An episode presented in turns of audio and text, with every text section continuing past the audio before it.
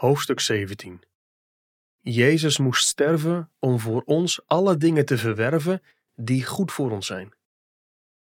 Hoe zal Hij, die zelfs zijn eigen zoon niet gespaard, maar voor ons allen overgegeven heeft, ons ook met Hem niet alle dingen schenken? Romeinen 8, vers 32. De logica van dit vers vind ik prachtig. Niet vanwege de logica op zich, maar omdat ik het heerlijk vind dat voorzien wordt in wat ik echt nodig heb. Het logische verband tussen het eerste en het tweede gedeelte van Romeinen 8, vers 32 is ongelooflijk belangrijk. We zien dat misschien niet direct, omdat het vers als vraag is geformuleerd. Als we de vraag echter omzetten in de uitspraak die erin besloten ligt, dan zien we het wel. Hij die zelfs zijn eigen zoon niet gespaard heeft, zal ons daarom beslist met hem ook alle dingen schenken. Het verband tussen beide helften is dus dat de eerste helft absoluut zeker maakt wat in de tweede helft staat.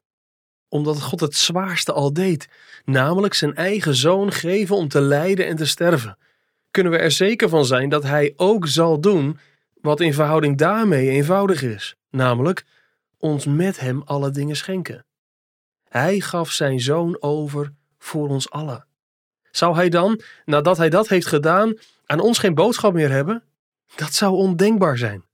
Maar wat betekent het dat hij ons alle dingen schenken zal? Niet dat we een makkelijk, comfortabel leven zullen hebben. Ook niet dat we veilig zijn voor onze vijanden.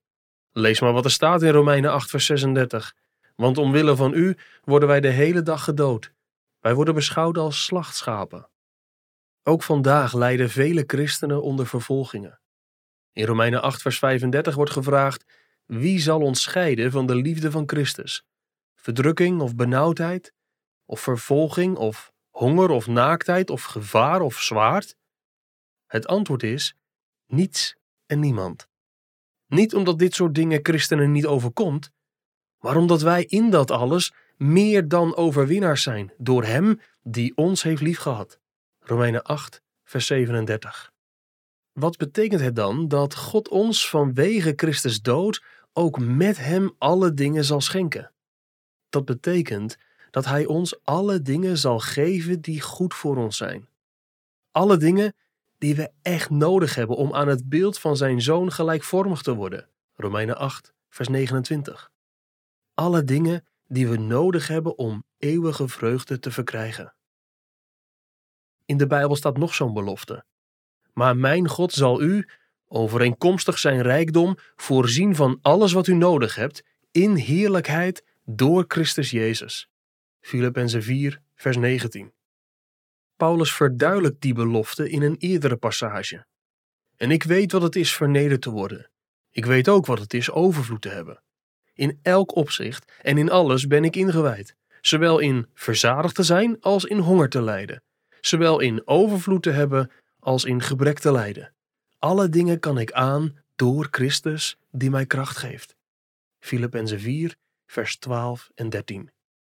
Er staat: Alle dingen kan ik aan door Christus. Let op, daaronder valt ook het lijden van honger en gebrek.